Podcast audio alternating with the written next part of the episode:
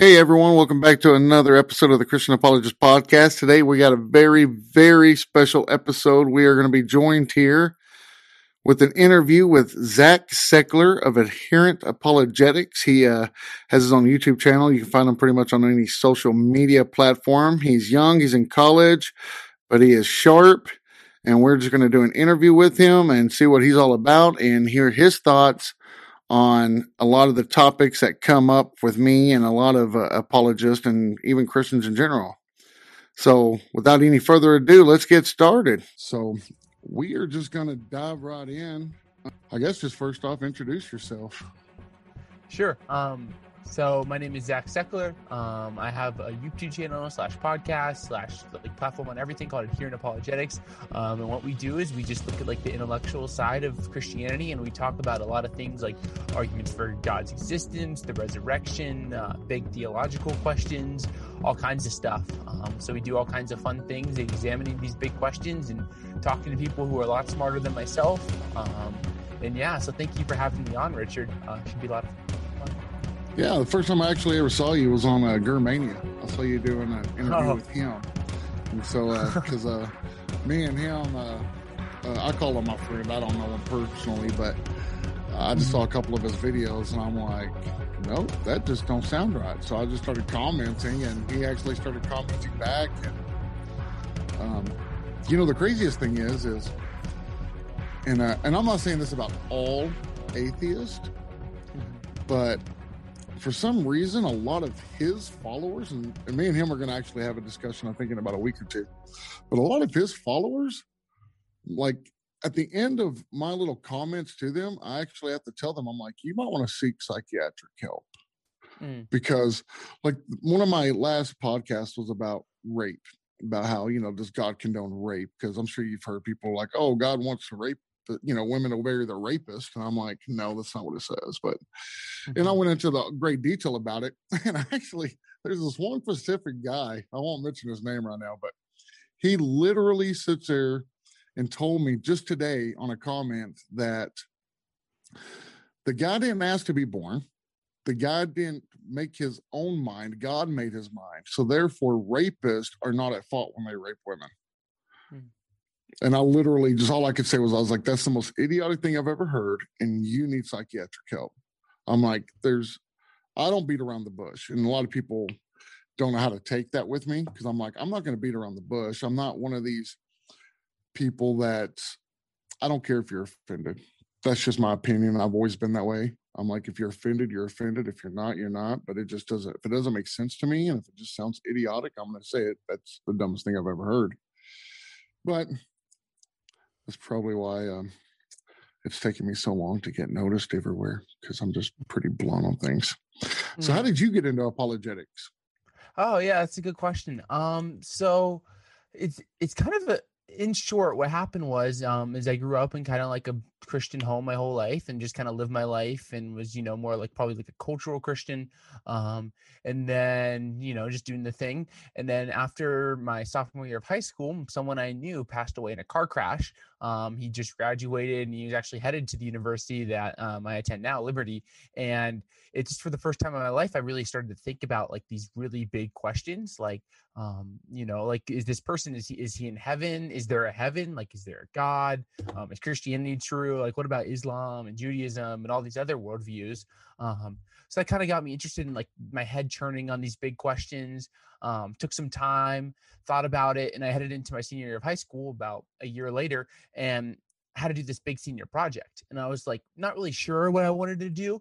But then I realized that one of the most interesting things to me was just what's true about like, you know, these big worldview questions. And I just really didn't know. Like I thought Christianity was true, but it didn't. I, I hadn't really examined it. So then I examined these worldviews. I didn't know what apologetics was in, until I started doing this project, and I read a few different books. Like I read like I don't have enough faith to be an atheist, and um, Case for Christ more than Carpenter. You know, like all the classics of like apologetics. And I really became convinced that this Christianity stuff is true.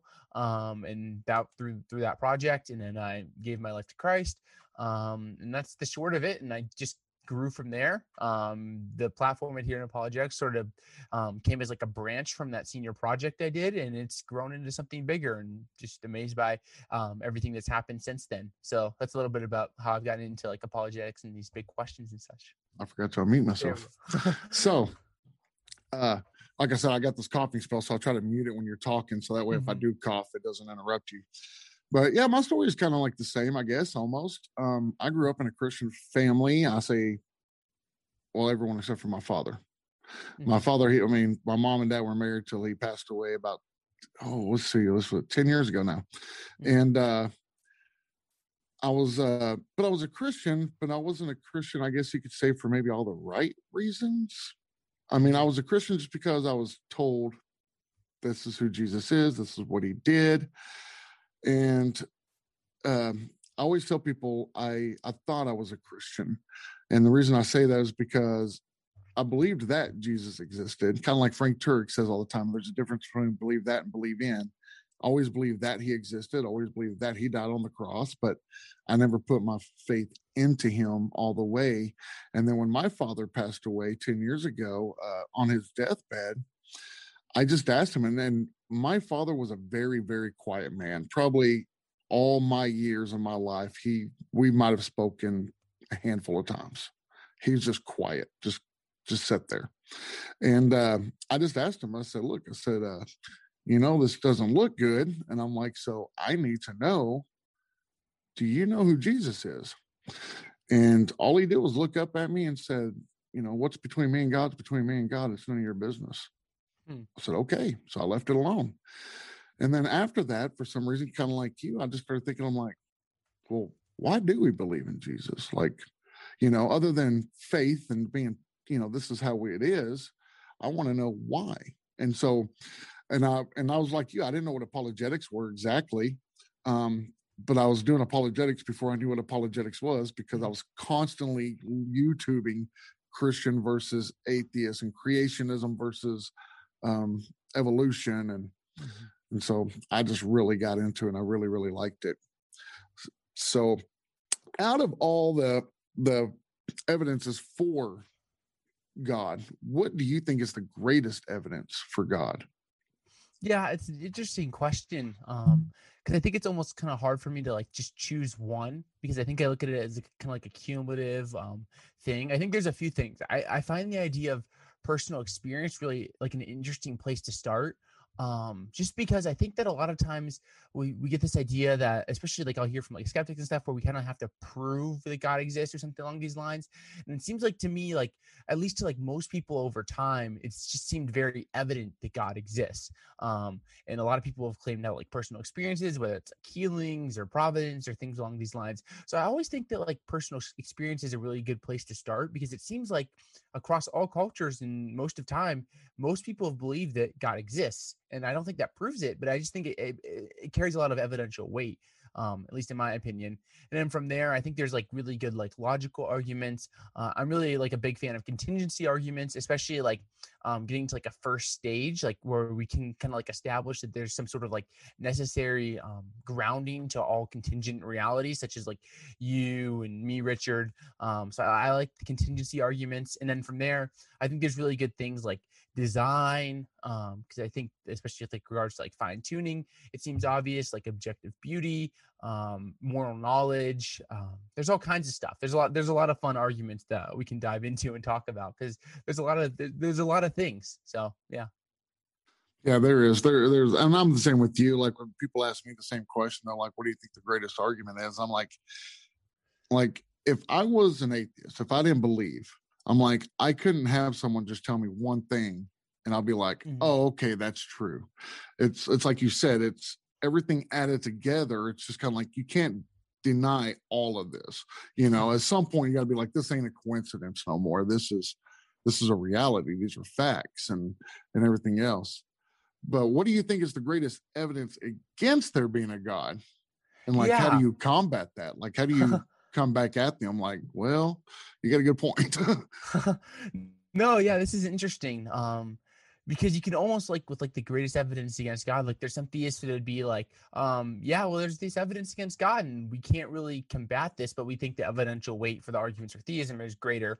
Um, so I don't really know where I stand on that, but probably the best argument um against God would probably be something along the lines of um, either like some sort of like the version of problem of evil with like um, animal suffering or like the simplicity of naturalism, like Graham Oppy's naturalism. I don't know if you're familiar with it, um, but I'd probably go with like something like animal suffering because I think that it's something that is just very apparent and it's something it seems seemingly just very obvious to be um, in our existence like you know like animals suffer um, and, and there's all kinds of death among these species and um, how, how do we answer that? Well it's, it's a really tough problem to answer um, and i don't know if i can like debunk the problem of animal suffering in, the, in a short interview here um, but then like a few of the things i kind of think about with like animal suffering is one we just we don't really know how much pain animals can actually experience like we we run into this with like our own um with like the argument from consciousness where we can't experience someone else's consciousness. Like i could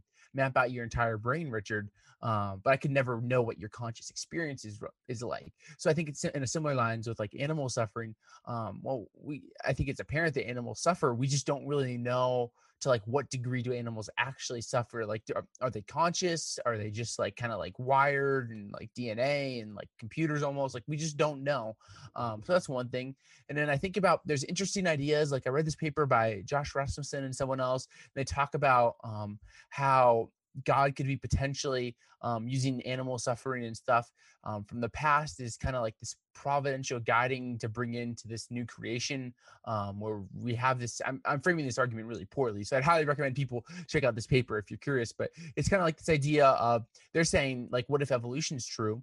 And what they would say is, okay, so we have this like material and you know we have the big bang and there's arrangements like rearrangements of this material um, and it's progressively becoming something more beautiful and you know as the christian idea of like new creation and such. So it's kind of like um, they're suffering but it's going to be redeemed. So that's kind of like a second theodicy and there's a bunch. Um, my friend caleb the dry apologist has done a lot of good work on animal suffering and there's a lot of great resources out there. Um, so that's like a couple things on how i like combat the problem of animal suffering. Um, so yeah, there's a lot that we could talk about there. Yeah, that is crazy. Actually, I've never heard um well anyone's ever brought up to me about animal suffering. But hmm. that is a really good point. I'm gonna have to like really look into that now because I've never really thought about it.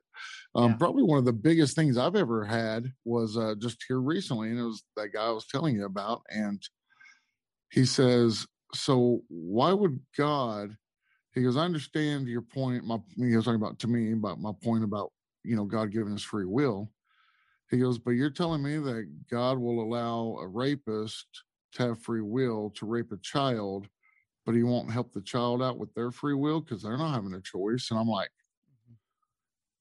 I'm gonna have to comment back on that one here in a minute because I don't have to think about that one. I was like, that's a good one, man. I'm like, uh, you know, there's there's there is there's so much evil just in the world in general that you know and what's sad is you know we don't have the answers for everything you know apolog- mm-hmm. any kind of apologist doesn't have the answer for anything because you know the bible says that his ways are so much higher than ours and his knowledge is so much you know higher than ours and so I, I can't explain why he does everything he does and so unfortunately and i think what I think apologists, their biggest downfall is sometimes they just have to say, I don't know, mm-hmm. you know, because we don't. I mean, we can give you theories, but we really don't know. And it's probably not going to theory that's going to really make you feel any better about the subject. But yeah. I mean, it just is what it is. But, you know, like a, even atheists have to say, I don't know sometimes. Like when you ask them, well, how did the beginning of the universe begin?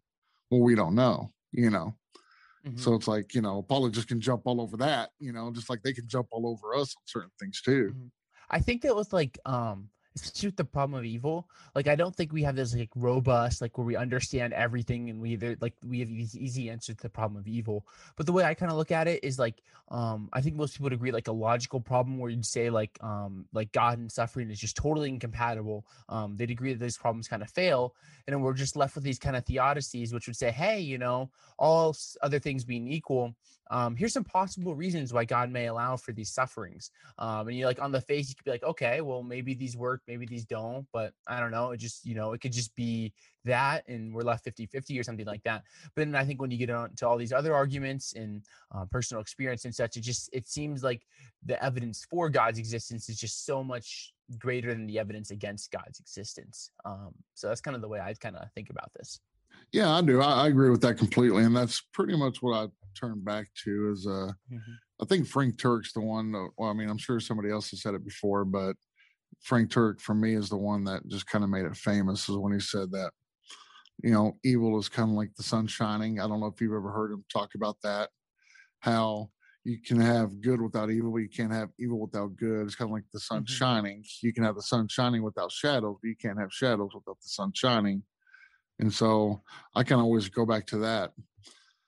So the first mm-hmm. time I saw you, like I said, was on uh, you were doing an interview with Germania, and he, he was, and I was actually watching it live when y'all were doing it. And I don't know if you could have seen my comments, but I was commenting all. I don't think all. I was following along too much. Oh yeah, yeah, yeah, I was, I was commenting all along there. but he had mentioned evolution, and you mm-hmm. said that you were open to the idea of evolution. Mm-hmm. My my question was I was trying to ask on the YouTube video then was is and what retrospect are you talking about evolution? Like as in mm-hmm. humans evolving from stardust like macro evolution, or are you talking about micro evolution where basically a chihuahua can become a wolf? Yeah. Um well, I would say I'm open to like um like macro evolution, I guess you would call it, where um, you know, like it's just kind of like what like a like a um someone like a full fledged person that would hold the theory of evolution would hold. Like I'm open to it. Um, obviously, I think there's a lot of like weird questions and things like on the scientific frame where I don't really understand. Uh, where it's like, how do we get um, different species from like original species? And I'm kind of like at that point, I'm like, well, I'm just not a biologist and I haven't studied these things, so I don't really know. Um, so let's see, my position on the evolution is like, well, if they came out tomorrow and they had this like undisputable proof that um like macroevolution is the real deal, it's done, it's sealed, it wouldn't really change anything for me.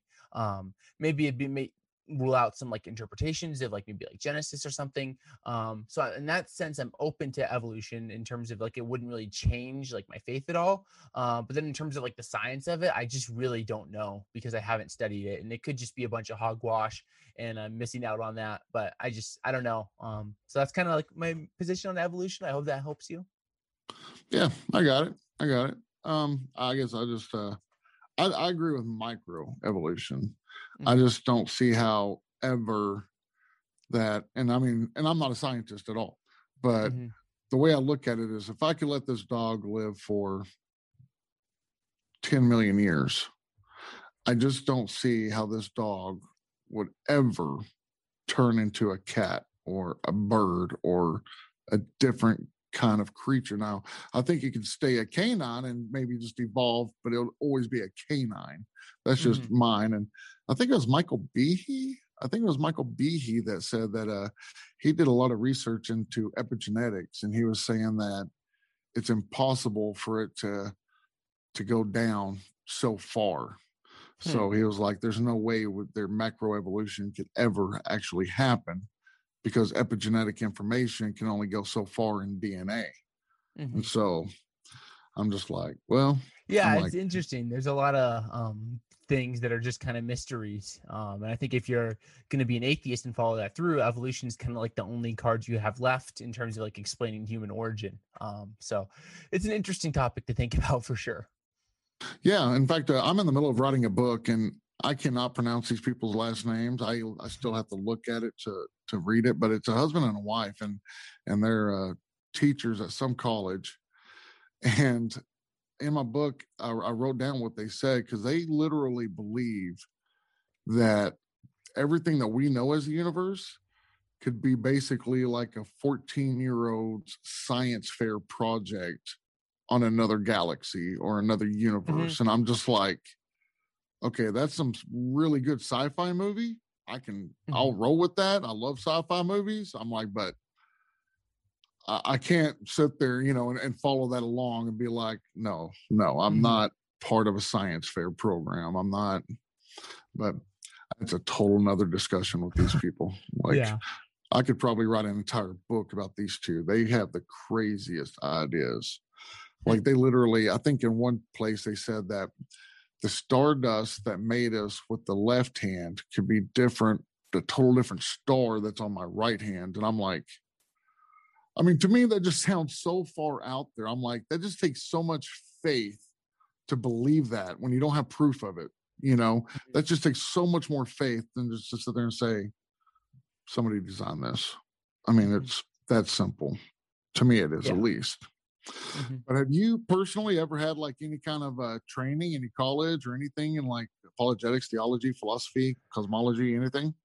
Um, I have not. Um, I mean, I go to a Christian college. So I've taken a couple like basic like theology or like um, New Testament, Old Testament studies classes. Um, but then not really in terms of like apologetic stuff. It's just kind of been um, reading or interacting with like skeptics and stuff. Um, listening to YouTube videos or debates or podcasts or things like that. Um, but yeah, it's just kind of been a growth and something I just have kind of always done on the side. Um, so nothing professionally yet, uh, maybe for grad school and such. But I mean, no, nothing professional. But it's just a lot of fun to think about, and I'm sure you'd agree, Richard.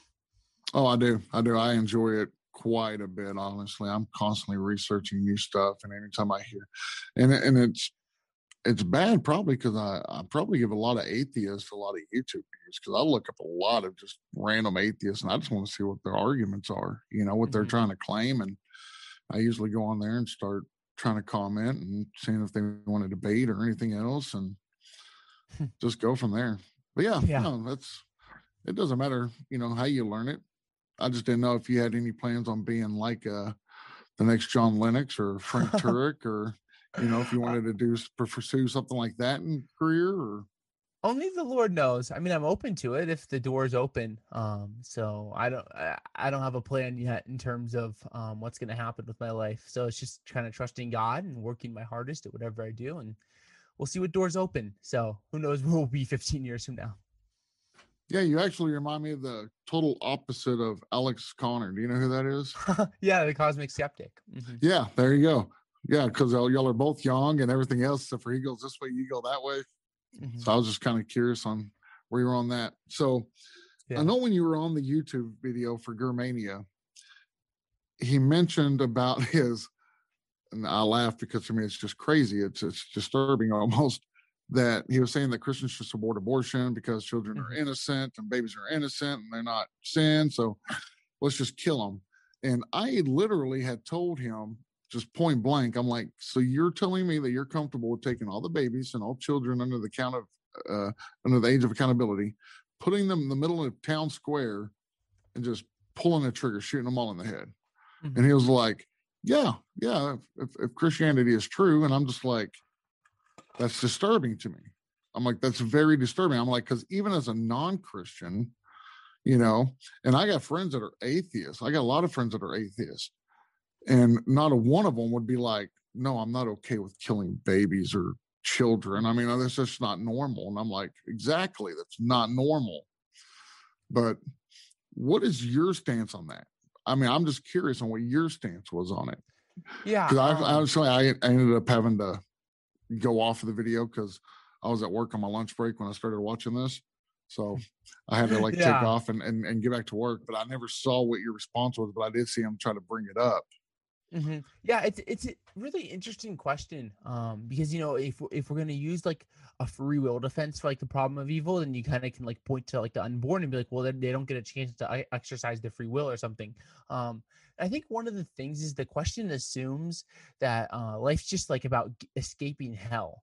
Um, but that's in a sense like yeah that's part of like um like being a christian and being salvation is like escaping death and like um knowing christ but the big thing is like in knowing um like becoming a christian is about um is experiencing a relationship with god and fellowship with him. Um like the christian life isn't just about trying to like oh i place my salvation in him i'm free from hell and i'm done. Like that's just not like if you read like romans 6 that's not what the Christian life is about. The Christian life is about um, entering fellowship um, with God and things like that. So I think from like the beginning, the question is kind of um, has the wrong like idea, kind of like about what the purpose of life is. Um, but like even that being said, then you get into like things like um, so let's say like if we accept like an Orthodox Christian belief that all the unborn who pass away or maybe like before the age of accountability they, they just go to heaven um, and they just go to heaven and that's that um, So why don't we just kill everyone? Because then everyone would go to heaven. Um, one interesting response to this is like the Molinist response, um, where we'd say, well, God creates this world where He foreknows um, that all, every person that was unborn um, or dies before the age of accountability, these are people who would freely choose um, to follow Christ. Um, or follow God, like if you're gonna like accept like general revelation or things like that, if they're like in some remote tribe and they're like a miscarriage or something. Um, so that's kind of like a, another way I kind of look at it is where it's like the Molinist perspective, like where um, if that's really like every unborn person is saved, I'd kind of think that like these are all people who would freely choose to go to heaven if um or to follow Christ or follow God if they had the opportunity in this life. So when we're killing them, we're actually killing someone who would have been a follower of God. So I almost think it makes the problem even worse um, in terms of like killing them. So that's a couple like thoughts I have on that really um, challenging question because I think it's a really important thing. So yeah. Yeah, the only the only response I could really come up with, honestly, was uh, a couple of them, and, and my response was basically that first off, you can't kill the image of God. I'm like, because I told him I was like, if you're assuming the Bible is true, then that means you're a Christian and that you would know that you cannot kill the image of God. You know, and of course, he brings up the fact of, well, God killed people. And I'm like, well, no, technically, God can't kill people. See, because if he's the father of all of us, he just moves our location. He just either, you know, takes us to heaven or moves us to eternal hell. I was mm-hmm. like, and and I don't like to use the word hell anymore, but I do, I do, and I don't. I do because I think it scares people, but I don't because when I tell people hell, they're like, "Oh, God sends people to hell," and I'm like, "No, not technically. He just loves you so much, he lets you stay without him because you didn't want to be with him anyway." Yeah. But uh, and I told him there, I'm like, so when God takes a child's life or a person's life, he's just moving their location. I'm like, but he's their father. I'm like, it's just kind of like me going to one of my kids, which all my kids are grown now. But if I was to go to one of my kids' friend's house because they were staying the night. And I'm like, no, it's time for you to come home now. I can force my child to come home with me. There's nothing nobody can do about it. I was like, but now if I go to that same people's house and I try taking their child, I get arrested. I was like, it's kind of the same thing. You're not their father. You know, nope, we're all brothers and sisters in Christ, but we're not their father or their mother. So I'm like, I can't tell them when it's time to go home. That's not my job. That's the father's job. And so that's the way I combated it. I don't know. I could be wrong. But that was just the way I saw it. But you're right. It is a challenging question. It is a good question. But at the same time, to me, it's still disturbing because I'm like, oh, yeah. And I, I think I even told him at one point, I'm like, you do realize this is almost the same mindset as Adolf Hitler. I was like, mm-hmm. Adolf Hitler said that these people were a problem for society, so he got rid of them. You're just saying this is better for them, so let's get rid of them. I'm like, there's yeah. not much of a difference there, buddy. I'm like, you might want to, and I, I use that a lot. I tell people that a lot when they say stupid things to me. And I told him, and I like him, and I'm not saying I like Romania quite often, and I like the other guy I was talking to. Me and him still chat back and forth. But if you say something that's just idiotic or stupid to me, I'm going to tell you that's just the stupidest thing I've ever heard. And you know, Germania, I mean, that's how me and him first started interacting was because of that video. And you know, he was like, "Well, let me just explain my process." And he was trying to comment to me, and I just interrupted him, and I'm like, "There's, there's no explaining that, man." I'm like, "You just literally said you want to kill babies and children." No, hmm. I'm like, I really hope a cop ain't watching this. I'm like, they might be arresting you soon. I'm like, that's crazy. I think that like if I step into his shoes, um, I could understand like if you're thinking that life is just about escaping hell, um, maybe then if you just kill like the unborn or like young kids or something then you know you're just helping them escape hell and they don't have to like worry about that later. Um but then i think it's just kind of like if if Gur ever became a christian um you kind of understand that life is not just about escaping hell but actually entering into fellowship with god. Um, and there's things like the Molinist perspective to like this question where it'd be like okay well this is actually something that's just obviously wrong. Um and i don't think that like if he i don't think it take a very rare person to actually think that what like what's happening was something that actually should be done i think it's kind of more like a point he tries to make instead of like something he would actually like hopefully something he would actually would do if he wasn't a if he was a christian i like that the way you brought that up though that was pretty good i'm gonna have to use that sometime about how you're right. He's looking at it as in just heaven or hell. Let's send them to heaven instead of seeing it as a relationship with Mhm. Jesus himself. I like that. That's a good point. I never Thanks. brought that up. Maybe I should bring that up sometime. That's a good one. I hope it is. so it is. So uh do you ever get approached about people that sit there and talk about slavery? hmm Like how can we follow a God that condones slavery? So how do you approach that? Like I literally just did a podcast on it last week, but I'm just curious on how your approach is to that. It's a interesting question because I think that we're starting in the wrong place. Um, when we're talking about like slavery, especially like regards to the Old Testament, because I'll see this like I'll, I'll respond to like atheist stuff on my TikTok a lot. It's like, oh, well, the Bible supports slavery or something like this, and I just kind of wonder, like, why do we start there? When like I- think like in the Christian life as a Christian, we start with Christ. Um, and you see someone who's fully man, fully God, walking the earth. Um, and he says things like, "Love the neighbor as yourself." Um, he's the perfect sacrifice for our sins. He does all these beautiful things. So I'm kind of like when I think about these like questions like slavery, I just start with Jesus, and I'm like, well, what would Jesus do? And I'm not here to like undermine the Old Testament because I don't think that's true, but I think we just do need to understand, like, as a Christian, um, like it's about Jesus. Like the questions about like is Christianity true or does God exist and does Jesus rise from the dead? And I don't really see how slavery impacts either of those two questions in the Old Testament because it's not like I don't know. And so I just like I think we start in the wrong place. And it's kind of like, you know, it seems like it's like, oh, there's this easy point where we can go beat up the apologist. And it's like, I just don't I'm just like, why are we starting there? It doesn't seem relevant to like the questions we're asking. Cause like worst case scenario, um, let's say that there's this passage in the Old Testament and you don't like how um the slavery system worked or the servitude system worked and you don't like it. Okay. Well, if if Jesus still rose from the dead, then it doesn't really matter if you don't like it because what's true is what's true and we should prefer what's true over what we want to be true um so like there's that whole thing where i just think we're starting in the wrong place and it's not really relevant to the whole like is christianity true um, discussion but then you know there's, there's a lot of people like paul copan and um, great scholars that have done work on these questions and a lot of these passages aren't really what skeptics make them out to be um but i mean you know there's things where we're like well what's going on here and it doesn't make sense um, we also have to de- understand we're dealing with a culture um, 3,000 years before us. It's a lot different. The way they treated other people is a lot different. Um, so there's a lot of things here, but I just like overall, I don't really see the relevance in terms of like um, to the truth claims of Christianity. Yeah, it's kind of funny because what I was uh what I was bringing up in my podcast was that uh you know basically you know the Hebrew word for slavery back then was ebed e b e d or pronounced eved e v e d and I was like you know I looked up the definition and it can mean servitude or slave it can mean either or Mhm.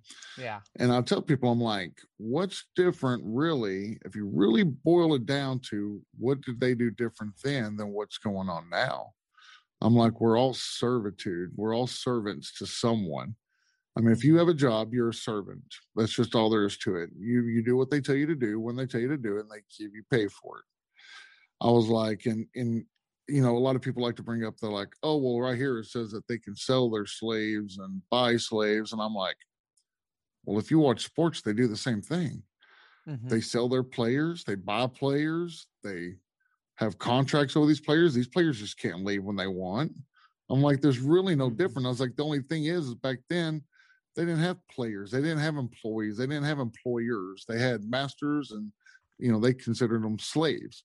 I'm like, but I was like, it wasn't a slave. uh, You know, it wasn't like a, the chattel slavery we know in America. I was like, it was Mhm. servitude. I was like, a lot of it actually, if you know, in many places, well, I- at least one place, it says that you know, if a lot of times the servant wanted to stay with his master, so he stayed after his six years of, you know, service and everything else. But yeah, I just think it's ridiculous. And then, like, I had this uh, one lady on Instagram. She was arguing the fact that, you know, she was saying that she wants to know why God never just came out and said, "Don't have slaves. It's mm-hmm. wrong. Don't do it."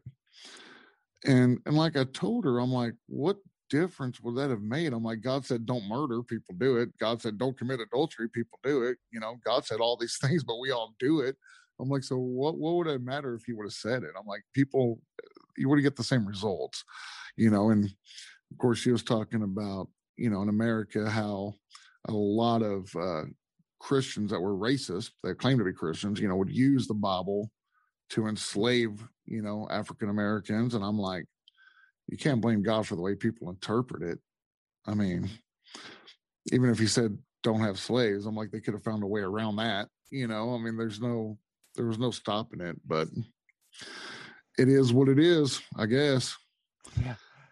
So, you know, being a Christian, you have to believe in miracles because without miracles, you wouldn't have the resurrection.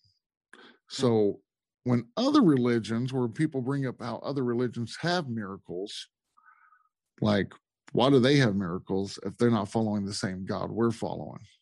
Mm. Like, Yeah. have you ever had had that approach before? Have you? Yeah, Somebody ever talked to you? it's an interesting question. Um, I was talking with um, Ken Fish. I don't know if you're familiar with him, but he he does a lot of like healing like clinics and stuff. Like he's a healing person, but he also is like an Ivy League graduate. He's a really interesting guy. And I asked him about like, well, what do you think about like you you you claim that miracles have happened in your healing tours and, and what I, what's not um like what about other religions? And he's willing to accept. Yeah, I think these things happen in other religions as well. Um, so I'm personally not against miracles and happening um, against other religion because I think we have to address it at a case by case basis. Like, are we talking about um, a Muslim like being healed, or like a Buddhist like experiencing like some sort of sense of the divine? Like, what are we talking about? Because like when we're looking at like the resurrection, we have this clear miracle where it's like, well, if this happens, like um, God raised Jesus from the dead, then Christianity is true, and like in Christ the atonement for our sins and such. Like, this is a clear and obvious miracle, like what it means. Um, whereas like if there's like some mir- miracle like among Muslims, like what does this mean? It just means to me like, okay, well, there's this supernatural force um, that kind of intervened, and like, well, what if it's just a demon? Um, because you know, like as Christians, we believe in demons and things like that. Um, so that's why, like with like arguments from personal experience and stuff, I don't really know if I can get them to Christianity because of like different experiences in other religions. I just think they're really good evidence for like the existence of a God. Um, so with like in short with other religions, I just kind of think that um, sure it's totally possible that they happen, um, and it almost might be expected given certain interpretations of like Christian theism. Um, so I'm I mean, I'm open to it. I don't really see like unless like we're talking about like, well, there's here's this evidence that Muhammad had this miracle that shows he's the final messenger of God or something like that. Like that'd be a little bit different than like um, some healing happening somewhere. If you kind of get what I'm saying. Yeah, yeah, I agree. I um I tell people all the time, I'm like, do other miracles happen? And I really don't get that question a lot, but when I do, I tell them, I do believe that uh people can perform miracles. Absolutely. Mhm. I'm Yeah. like, because even in the day of Moses, you know, when he was going to Pharaoh, I mean, they were doing the same things Mm-hmm. he was doing. Yeah. So I'm like, obviously, witchcraft is real. Obviously, you know, like, Mhm. and when I say magic, I'm not talking about illusionist, you know, like David Copperfield. I'm talking about real magic. I'm like, yeah, it's real. I'm like, because I mean, the devil's the prince of the world. So yeah, he can do a lot of things here too. You And if we have miracles from other religions, we're adding evidence to theism almost. Like if we have these like good reasons to think these miracles are happening in other religions, it may like give reason to question or think about Christianity. Um, but it's adding evidential weight to theism. So I don't really know. Um, I, I that's just kind of like my thoughts on that. yeah, that's a good point. I never thought about that, but yeah, that's a good point because if uh if uh these other religions, you know, if they're performing miracles, well, now you're just giving a stronger proof that there is something out there. You know, you know, atheists claim there's nothing out there. Well, you're claiming there's something because these other religions are doing things too. So what are they doing? Yeah. So what do you think is the most prevalent evidence that Jesus of Nazareth was actually resurrected from the dead? Yeah, this is an interesting question. Um, because I'm a lot more convinced by like the existence of God evidences than like the resurrection evidences. I don't know why, but I've just always been drawn to philosophy, so I think about them more. Um, I think just the person of Jesus. Like I think about um this idea that um like at the center of Christianity isn't just like another person or like a set of laws, but it's like God himself as a person. Like it just seems like the most magnificent story you could come up with where you have um, God who creates the universe and um, allows for these evils to occur, but then he comes into the flesh and experiences these evils and these sufferings. Um, and it's just it seems almost like too good to be true um where we have this like beautiful story. So i almost think that's the good the best evidence because i just I just don't know how you make this up. But then I then you know like we have these things like the disciples' martyrdom or like the strong attestation of the authorship of the Gospels or all these other kind of evidences. Like why, why would you put the women as the first people to discover the tomb? Like we have all these other things that support this idea that the Gospels are like historically reliable documents. And it just seems like to me like I don't really see any other good like hypotheses about um kind of like contrary like explanations about how Christianity kind of like grew, like um like hallucinations or stolen body or all these things. They don't, they don't seem to work. The only thing that could seem to work to me is like a legend hypothesis, but it seems like there's just too strong of attestation of the Gospels and things like that for the legend hypothesis to be true. Um, so a few different things I kind of threw. I kind of cheated and gave you more than one, um, but that's kind of my thoughts. Yeah, that's my thing too. I think, um, you know, how we were talking about at the beginning, you know, like what's your greatest argument for God? And mm-hmm. you were saying, well, there's many. It's all of it added up together. Exactly. For me, it's even almost I got to have more evidence for the resurrection because it's harder to have evidence, more you know, evidence for the mm-hmm. resurrection mm-hmm. than it was to prove that there is a God, you know. Mm-hmm. And then I'm yeah. like you, I don't I don't just start off with the Christian God. I was like, oh, I'm just trying to get you to believe that there is a God. And mm-hmm. to me, there's a lot more evidence to prove that there is a God before I can and even trying to prove Christianity to not to this day, I mean, there's a lot of evidence, but most of it is eyewitness testimonies and mm-hmm. circumstantial evidence, you know, and yeah, we don't have as much strong evidence as with just believing in God Himself. Mm-hmm. So, yeah, I'm with you on that one. So here's a here's the tough question. This one's, and and I I'm not gonna lie, I steal from Frank Turek on this one because it's the mm-hmm. best explanation I've ever heard. I just want to know if what you do. How do you explain the Trinity? Yeah, when you're talking to people? How do you Definitely explain that? Not an easy question. It's hard to like. I, you got to be so careful talking on this because I don't want to like dive into heresy. Um, because it's a it, it's a challenging question. Um, I think what I start with is this idea that there's no contradiction. Um, so you know, like we have the basic doctrine of the Trinity, where we have one God, but then we have the three divine persons: Father, Son, um, Holy Spirit. And what I kind of think about is, okay, are these is this just logically possible? Um, so I think when I look at the Trinity, I'm like, well, it doesn't violate the law of identity or non-contradiction um, or the exclusive middle. Like, so I think it's logically possible that we have this kind of like Trinity. Um, and then from there, we can kind of get into like, well, what does this all mean? And like social Trinitarianism or group Trinitarian group Trinitarianism. And I just really have no idea. Um, so it's just kind of like one of these things where I'm like, okay, well, it's just it's logically possible. Uh, but then like how do we get further and explain like why is god a trinity?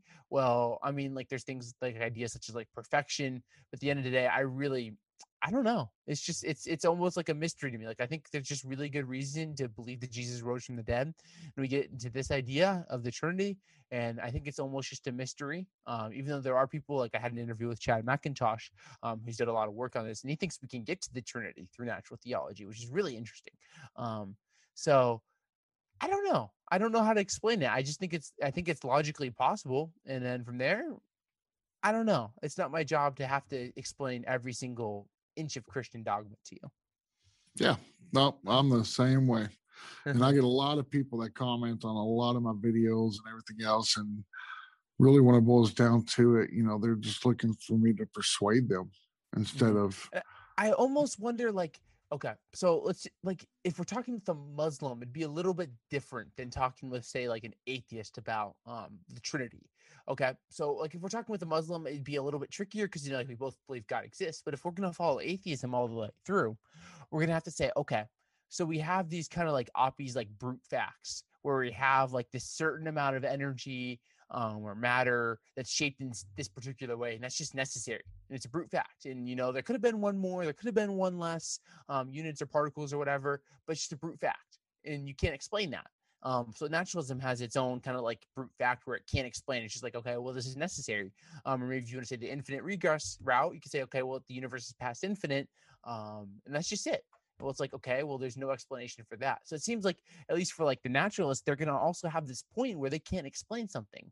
Um, so I think that we can't just stop it like, well, the Christian can't explain something, so we just need to get rid of Christianity. Like, I just, I, I don't know. I just don't really think that works. I can hear you now. Yeah, I lost you there for a second. Kind of everything kind of froze, but no, you're oh, back. Oh, no. Good to hear so, we're back. So have have you ever heard like atheists, you know, like argue the fact of uh, uh morals, objective morality? Mm-hmm.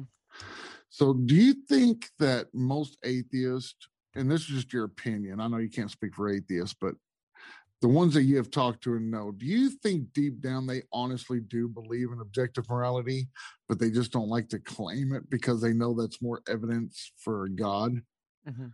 Yeah, it's an interesting question um because i think there was a phil paper the phil paper survey that was done where they interviewed like all the philosophers it was like 10 or 15 years ago and it was like only like 15% of philosophers were theists, but over 50% were moral realists, where they like, you know, like things like um, the Holocaust are just objectively wrong, regardless of like what individuals like you and me think about it. Um, which is really interesting because it seems like there's a pretty, there's a good consent, there's a very solid group of people, including atheists, at least in philosophy, that are moral realists and think that things are really wrong.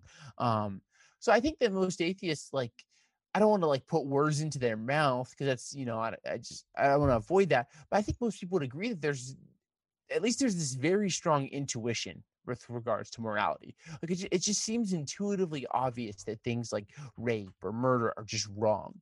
Um, so it's just it seems intuitively obvious, and I don't think many people would deny that.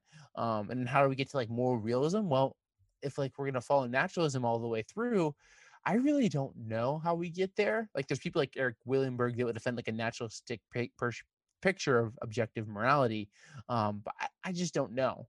So I mean, I think that very strong intuition's there, but I think a lot of these atheists are like, well, okay, if I'm going to follow naturalism all the way through, I don't know how we get to there being objective morality. But I mean, I think the intuitive force of it is very evident. Um, if that kind of answers your question. So in your opinion, do you believe the entire Bible is true and is the authoritative word of God? Like the entire yeah, thing? Yeah, I think that like when we interpret the Bible correctly, um, yeah, it's the authoritative word of God and whatever it teaches is true. And the key is interpret it correctly. Um, so yeah, short short answer there. Yeah, I think I think I'd agree there. Yeah, you're exactly right though. It's the way as long as it's interpreted correctly. And I mm-hmm. think that's a, a thing even with a lot of Christians, I think that's something that is what's really going on with a lot of Christians is that they will read the Bible for face value for what it's worth, but not none of them actually study it. They never actually study it, and and I'll I've always loved to study it. You know, I, like I got a degree in theology from the Gordon Conwell uh, Seminary. I've I've gone through Biola for apologetics, and I tell people all the time, I'm like, and I'm still learning things. Like there's things I still learn on a daily basis. That's why I keep researching and everything else.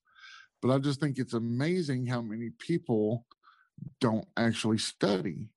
You know, like, mm-hmm. and to me, it's like when you come across a verse that you're just like, well, that sounds really wrong of God to do that. That don't sound like he should be doing that. Mm-hmm. Well, then, you know, that's when you should start reading it and start trying to study it in its natural, either Hebrew or Greek or Aramaic, you know, however it's whatever it's written in, and and, learn what it said. Because when they translated all this, a lot of times they just picked the word that they knew best at the time. In mm-hmm. fact, me and my wife, we do a Bible study twice a week, just me and her, and uh, we we just talked about uh, oh man, what was it? Oh, when Jesus was saying. Uh, uh, kingdom will rise against kingdom, nation will rise against nation and uh, and he was talking about you know the end world, like some of the signs that will be coming, and she says, "Well, well, that's exactly where we're at, you know, nation against nation." I'm like, actually, we've been there for a while, and mm-hmm. and I was, I was trying to explain to her, I'm like, see, you got to understand, I'm like, back in the day when this was written, they didn't have countries, you know, they were they were you know kingdoms. That's what they mm-hmm. were and and I was telling her, I'm like, nation was actually meaning race. That's the actual word that was meant there was race. And I'm like, so if you think about it, we've been race against race, you know, every I mean, since I was young, you know, of course, now of course everything just gets worse and worse, and everybody has this, you know, I'm offended by everything mentality.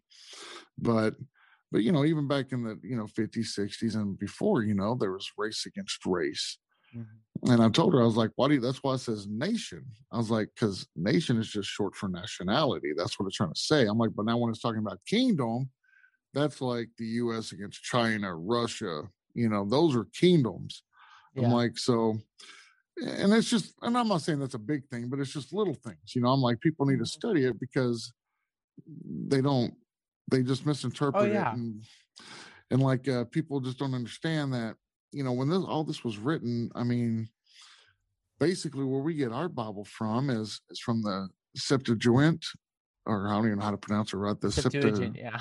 There we go. Very and I was like, Greek word. Yes, it is. And I told her I was like, I was like, but I was like, the number of books we get come from the Masoretic text, and so I was trying to explain to her which each one comes from. Mm-hmm. And I was like, that's what separates the Jews from Christians and everything else. But all of a sudden, I was like, you got to think how long ago that was written. I was like, they didn't have half the words we have nowadays. I'm like, they're you're trying to use first century world words in a 21st century world. You got to translate it. You know, you got to do yeah. a lot of studying. And I'm like, you know, people people don't take a math, don't read a math book and be like, I'm ready for the test. no, you study yeah. it. You know, you have to study these kind of things. And when it comes to your salvation, I just think that I'm like, really? You don't want to study that?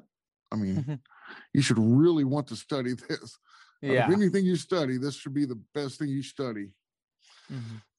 Okay, let's see. What was my next question? So, what do you think the best way to approach an atheist is about Jesus? Because I have this issue, because, like I said, I'm very blunt and I'm forward. And I think mm-hmm. a lot of times I come across wrong to people and I'm not trying to. Mm-hmm. And I obviously don't want to push them away from God, you know? Yeah. That's not what I'm trying to do.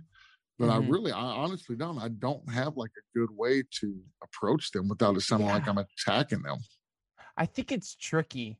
Um, cause it's so hard. Like I've noticed myself, like we're in the midst of like a heated debate with an atheist, and like all we're trying to do is, you know, like pr- disprove their point and like debunk their argument. Da, da, da, Um, but I really like Josh Rasmussen's approach to this, where it's not like he approaches it where, like when we're engaging with like an atheist or a skeptic, like two like it's so easy to get this idea of like it's me versus them but it's almost like it's got to be like me and them like like i almost hope that like like when I'm engaging with an atheist, it's almost like, hey, we're in this together. We should both be seeking truth. Like, you know, like we shouldn't just be here to prove the other person wrong, but actually like enter into a conversation where we're trying to learn from each other and really try to figure out like what's true.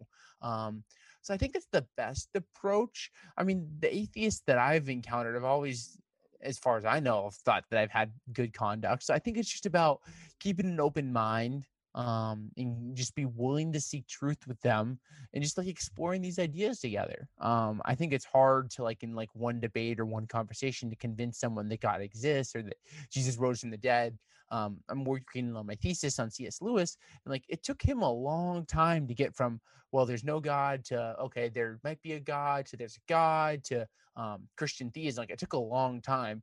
So I almost think like in these conversations, it should be about trying to like work together to like maybe make a new discovery, even if it's like a very minimal thing. Um, so it's really hard because like when you're in the thick of the debate, it's like I gotta get this other guy and prove him wrong, and I'm guilty of that so many times. Um, but I mean, like trying to almost make it like we're working together is probably my preferred way of going about it, um, if possible. If I can try to remind myself to do that. So yeah. Yeah, I think my biggest problem is is like I don't know how long I have with this person. Mm-hmm. So I want to get out everything I can. Mm-hmm. And then it's, you know, after I'm done, I sit back and I think, and I'm like, I should never brought up like any of this other stuff because yeah. there's no way they're going to remember everything I just said to them. I'm like, I mm-hmm. should just kept with one thing and stayed with it until they changed the conversation. Mm-hmm. But I think that's my biggest problem personally. Yeah. I think I just. I, yeah i get i'll get messages and emails from people and they'll just be like eight different points and i'm like oh my gosh how do we start this? And like instead of getting these massive email threads I'm like okay let's just take this one issue at a time and look at this one specific thing. And i've always found that to be a great approach um, when when addressing these questions. So even when they come to you with like eight different questions you just try to stick to one or two of the bigger mm-hmm. ones and yeah Mm-hmm. I try to be like, hey, let's. I'm willing to work through you with all these, but let's just look at it one at a time and slow it down. It's kind of my preferred approach. Um, so yeah. Right. So obviously, like I like I said, I got kids. I don't know how old you are, but my youngest is like 23 years old. She just turned mm-hmm. 23. Uh, my oldest is 30. But anyways, what I've come to notice is that atheists and nowadays, like the younger generation atheists, and I'm just saying my opinion, to me, it doesn't seem as if they don't believe in God. It's really as if they just hate God. But yet they want to claim atheism. They're like, oh, I'm atheist. I don't believe in God. But yet when they, you know, they make stated questions, it's like, uh, you really sound like you really hate this guy. And it's kind of like what Frank Turek said about uh, Christopher Hitchens. I don't know if you ever saw their debate, but like at the end of the debate, he said, you know, basically what you're saying is, I don't believe in God, but I hate him. Mm-hmm. And I'm like, that's exactly how these younger generations are. Like a lot of, I'm not saying all of them, but mm-hmm. a lot of them, I'm like, yeah, sound like y'all are just hating God because I watch a lot of the YouTube videos, like I said, and most of them aren't atheist against Muslims, atheist against, you know, this religion, Buddha, uh, you know, any other religion. It's really towards the Christian God, a lot of mm-hmm. it. And I'm like, I don't know if it's just because we live in America, you know, and that's just America. Well, you, America used to be a really big Christian nation. I don't know what it is now, but it just seems like to me they they hate God. It's not so much that they don't believe in Him. Yeah, I mean, it's a difficult question um, because every person's different, and every atheist um, has their own story, and they're, they're, person. They have their own reasons for rejecting um, Christianity or what's not. Um, I think it's probably commonly like Christianity is commonly addressed because that's the predominant like religion in like the West. Um, but then like with like my personal experience, like I'm thinking about like my friends and the people I know um, with my generation that are atheists. Um, I think it's what they view Christianity as almost. And I think it's almost, I think it's a rejection of, I think it's like they may might not like Christian morals, like they don't want to follow Christian morals. I think that's definitely a part of it, but it's like what they see Christianity as, and they almost see it as like this tool that was used to control people. Like, um, you know, like LGBT rights is a really big big thing right now. And it's like, well, well this re- like re- religion is just something that people use to try to control these people. Um, so it's not really rejecting it for like the truth value of it. It's rejecting it because they think of it as just this tool that people used. Um, and we should just do whatever we want, um, or something along these lines. So I don't. I mean, obviously every person is different. Um, and I think like the person that's like consuming like YouTube atheist videos will have a more ro- robust version of atheism than like the random person off the street that just doesn't believe. Um, so I think there's definitely those people out there that just hate God, but I think there's just people that think that maybe you know religion is just something that was used to control people, um, or something along those lines, um, missing the mark of like what Christianity is supposed to be. So it's tricky because there, you know, there's what like a billion atheists out there, and each person has their own story. Um, so it's kind of like the general thoughts on this challenging question. Yeah, it is, and. uh I mean, the only thing I could come up with, and I could be totally wrong with this, but the only thing I could come up with is just, and nowadays, it's like everything's a cancel culture. Like, mm-hmm. You you can't tell people anything what they're doing is wrong anymore, or you're going to face backlash, getting sued, going to jail, you know, for anything that you speak up against. And I think to me, that's what is what I think is atheism is kind of on the rise because they're like, well, I don't like people telling us what to do, and so you know. I also think, yeah, mm-hmm. I also think that there's been a lot of non-believers throughout most of history. Like you know, like up until like 20 or 30 or 40 years ago, like you couldn't really come out and be an ex-Christian because of like the deep ties of like the Christian religion throughout society. Um, like if you look at like the medieval period, like there's a lot of people that just are living like people that live today in terms of like not being Christian, sleeping around or what's not. Um, like I've been reading this book about like Renaissance Rome and it's it's a mess. Um, so I think this like culture of like non-belief and wanting to do stuff has always been around but i think now within the past like 20 or 30 years like atheism's been destigmatized and it's like oh you're not a co-, like you know like if you said it maybe like the 1970s like if you're if you're an atheist well you're a communist um and that was kind of like the way it was but now it's like okay well you can be accepted and be an atheist which is the way like obviously like to the atheists that might be listening is like i disagree with you on so many things but you should be accepted like we shouldn't like force you to like hide in a corner and not say anything um just because you're an atheist. So just kind of my thoughts sorry to interrupt there. Oh no no you're good. I uh yeah, no, you're absolutely right. And and honestly, I tell people all the time, I'm like, to me, the the reason there's so many atheists is we got to blame it on ourselves. You got to blame it on the Christians, mm-hmm. because, yeah. like you were saying, I want to say, up to about thirty or forty years ago. See, before then, Christians were constantly speaking about God in the public, everywhere they went, talking about Him, and just going around. Mm-hmm. But then it was like, I don't know what happened 30 or 40 years ago but it's like Christians are like, oh, we better just huddle in the church and let's just keep God in the church and you know, and everything else. And then all of a sudden now the church is wanting to come, you know, the people want to come out of the church and they're like, where did all these atheists come from? And I'm like, well, there's nobody been around to tell them anything different. Mm-hmm. Yeah. I mean, y'all have been, we've been hiding with their head in the sand in the church, mm-hmm. you know?